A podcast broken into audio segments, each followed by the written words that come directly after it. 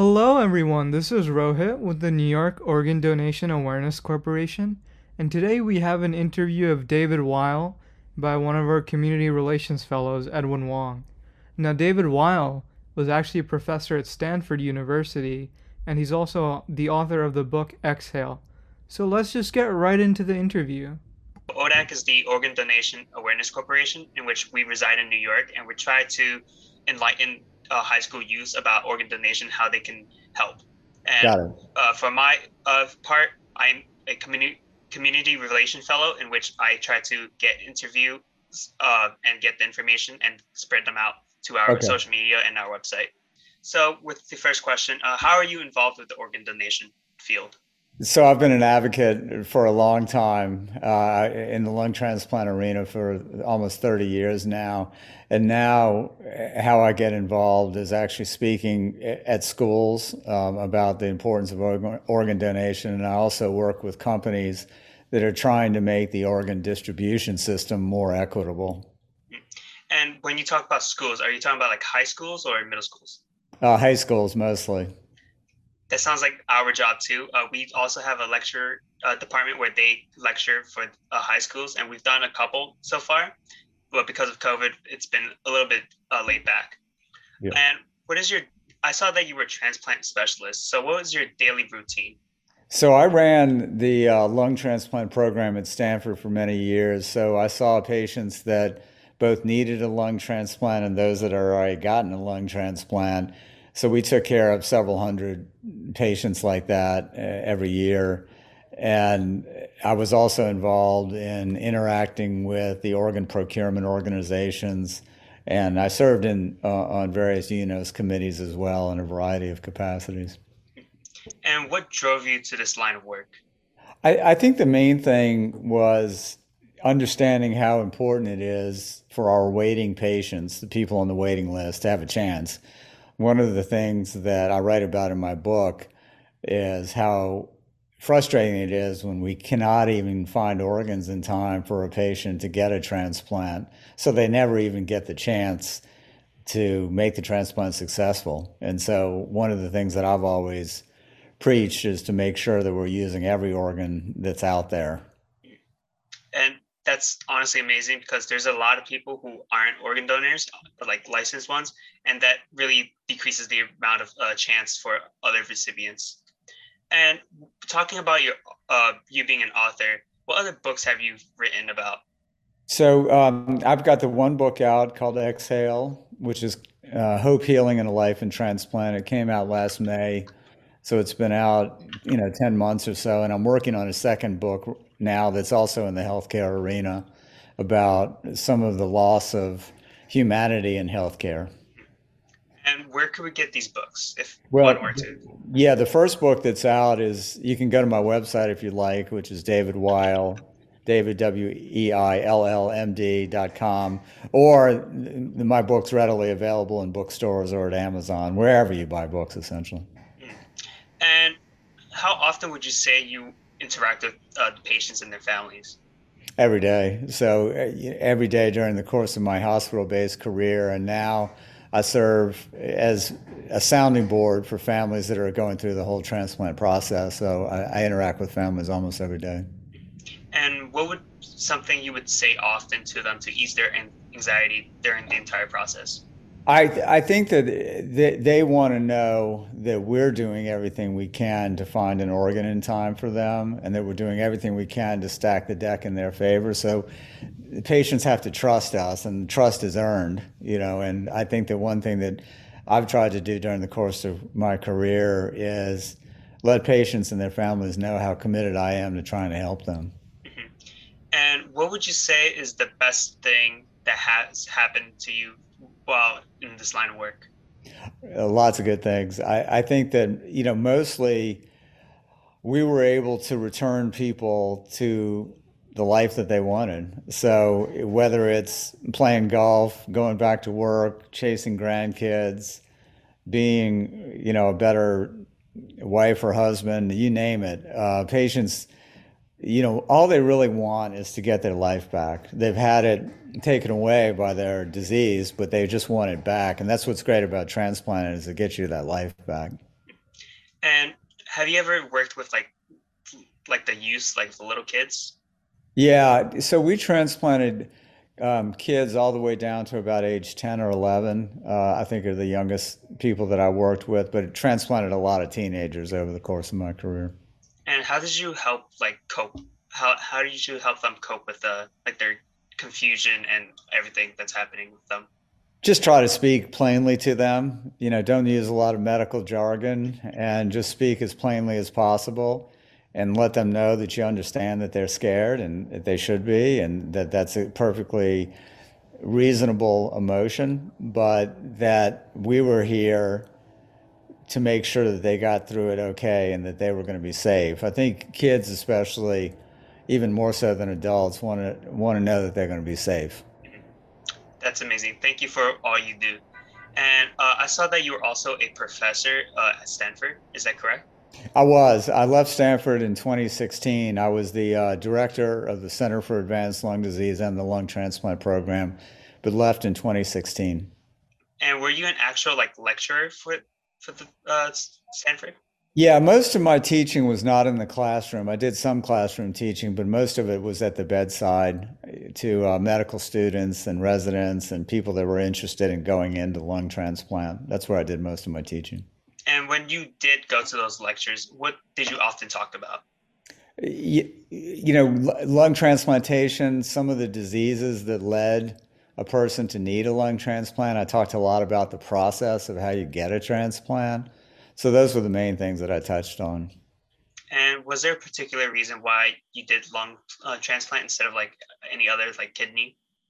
I, I got interested in transplant through kidney transplant. I write about that in my book a little bit. But when I chose a specialty, I wanted to be a lung doctor. My dad was a lung doctor, and I, I followed in his footsteps. And I wanted to go into to pulmonary medicine. And at that time, this was back in the early 90s, lung transplant was just becoming a thing. And so I, I uh, was at the right place at the right time. So I found my new specialty. That's amazing. And your father, did you say he was a, a lung doctor? Like, was he a yeah. surgeon or was he just? No, a- he was a researcher mostly. So he didn't see patients toward the second half of his career, but he mainly did medical scientific research. And so he was a different kind of doctor than I was, but he was still in the lung arena like I was. And do you have any kids? I do. I have two daughters, one in college and one in high school. And are they also thinking about doing field of medicine? They're not. Uh, they, are taking a different path altogether, um, which is you know sometimes happens, but it. Uh, I don't think they're going to either one of them is going to go into medicine. That doesn't matter as long as they're doing something they love. Yeah. And before you enter this field of organ donation, I know it might sound a rhetorical or whatnot, but were you a registered organ donor before? Yes. Yeah, I have been. We we. Um, we talked a lot about it. Um, somebody that we knew uh, in high school passed away and became an organ donor, and so my family talked about it quite a bit. So we're all um, organ donors, and you know, I, I'm sure the message you try to get out is to make sure you tell your family what you want to do in terms of donation, because that's really important. Yeah, and especially if you don't become a register, at, at least your parents and your family understand what you want to do if you don't sign up. Yes, that's exactly right. And what do you do in your leisure time? Um, I, I, exercise uh, quite a bit. I ride my bike a lot. I um, I uh, was especially an avid cyclist when I was out in um, California, and um, uh, these days I'm taking it a little easier on the exercise. So I picked up tennis, which is which is good. Um, but I also love I love sports of any kind. Um, so I pay a lot of attention to that and you know, having two daughters and um, keeps me busy as well. So I spend a lot of time uh, with with them, which is great. And have you done any like marathons relating to like organ donation awareness? I haven't done any marathons. I ran a, I actually ran a marathon um, 25 years ago, probably. But no, I haven't done anything like that with regard to organ donation. Hmm. And have you done any other like volunteering, like uh, st- standing at booths and like talk about like what you do and what organization can do for someone? Yeah, most of my most of my time in the organ donor arena involved talking in front of groups about the importance of it. So uh, I would go to a lot of schools, especially when I was in California, uh, and also talk to various um, patient advocacy groups about organ donation. So that was most of uh, how I volunteered my time. And since you're talking about like California, since you said when you were there, where are you now? I live in New Orleans now. I, I have a, a transplant related consulting business that um, is based in New Orleans. We work from coast to coast, from the East Coast to the West Coast. But I'm from New Orleans and I moved back from California there. I was gone for 27 years or so, and I moved back uh, about five years ago. Hmm. And with this consulting group, how many staff and members are in that? We have six in total. Okay. Yeah. And do you think about like expanding more and like expanding towards different states? Yeah, we we've worked really from coast to coast. So we're we're we're actually working with transplant programs across the country, and I think we're about adequately staffed right now. The the pandemic was a little tricky just because of the fluctuations in healthcare and so forth. But I think we're about you know well staffed right now. And I also spend a lot of my own time writing, as I mentioned. Um, not only my book that's out, um, a second book, and I write uh, op eds for newspapers at times. And like along with the COVID scenario, like how does that affect your work? It, it affects it a lot because you know the hospitals that I work with are very focused on the COVID issues. So sometimes they don't focus quite as well on the transplant related issues. So you know it's it's difficult in the midst of a pandemic to keep your eye on all the moving parts of a hospital. So that's the challenge right now, I think. And how many patients have you seen like been worried about COVID, like especially for lung transplants? Yeah, I, it's it's a bad disease. It, COVID can really wreak havoc on a new lung transplant recipient. So we've done everything we can to try to get those patients vaccinated before they get the transplant, and that's gone pretty well by and large. And do they get like a specific different vaccine, or do they have do they get the ones that we get, like Pfizer and Moderna? They get the same ones that we get. Um, we just ask that they get vaccinated before they get on the waiting list uh, to make sure that they develop an immune response that's appropriate and so forth.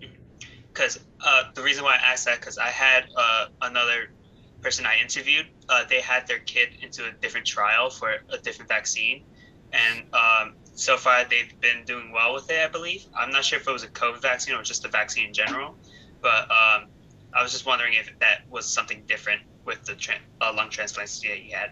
No, it's a, it's the same vaccine. They they actually get more, end up getting more doses. I think they're up to four and maybe five doses in, Um, so they're going to need more doses to mount a proper immune response. And have any of your patients like gotten to COVID and was still needing the transplant? Yeah, I mean, there's patients that have gotten it before they've been transplanted. There's patients that have gotten it after they've been transplanted. It's a it's a it's a tough disease for people that already have lung problems. And generally, how are they doing now? Um, a little bit better than at the beginning, I would say, but still, the, the patients that have received a lung transplant that are immunosuppressed have a tough time, you know, fighting off the infection. So it's an important problem for lung recipients. And what would you say to high school youth about being a registered donor? I would I would try to um, put themselves in the shoes of somebody waiting for a transplant. So there's 110,000 people approximately waiting for an organ transplant, and 17 will die every day waiting. So they have to put themselves in their shoes, those people that are waiting.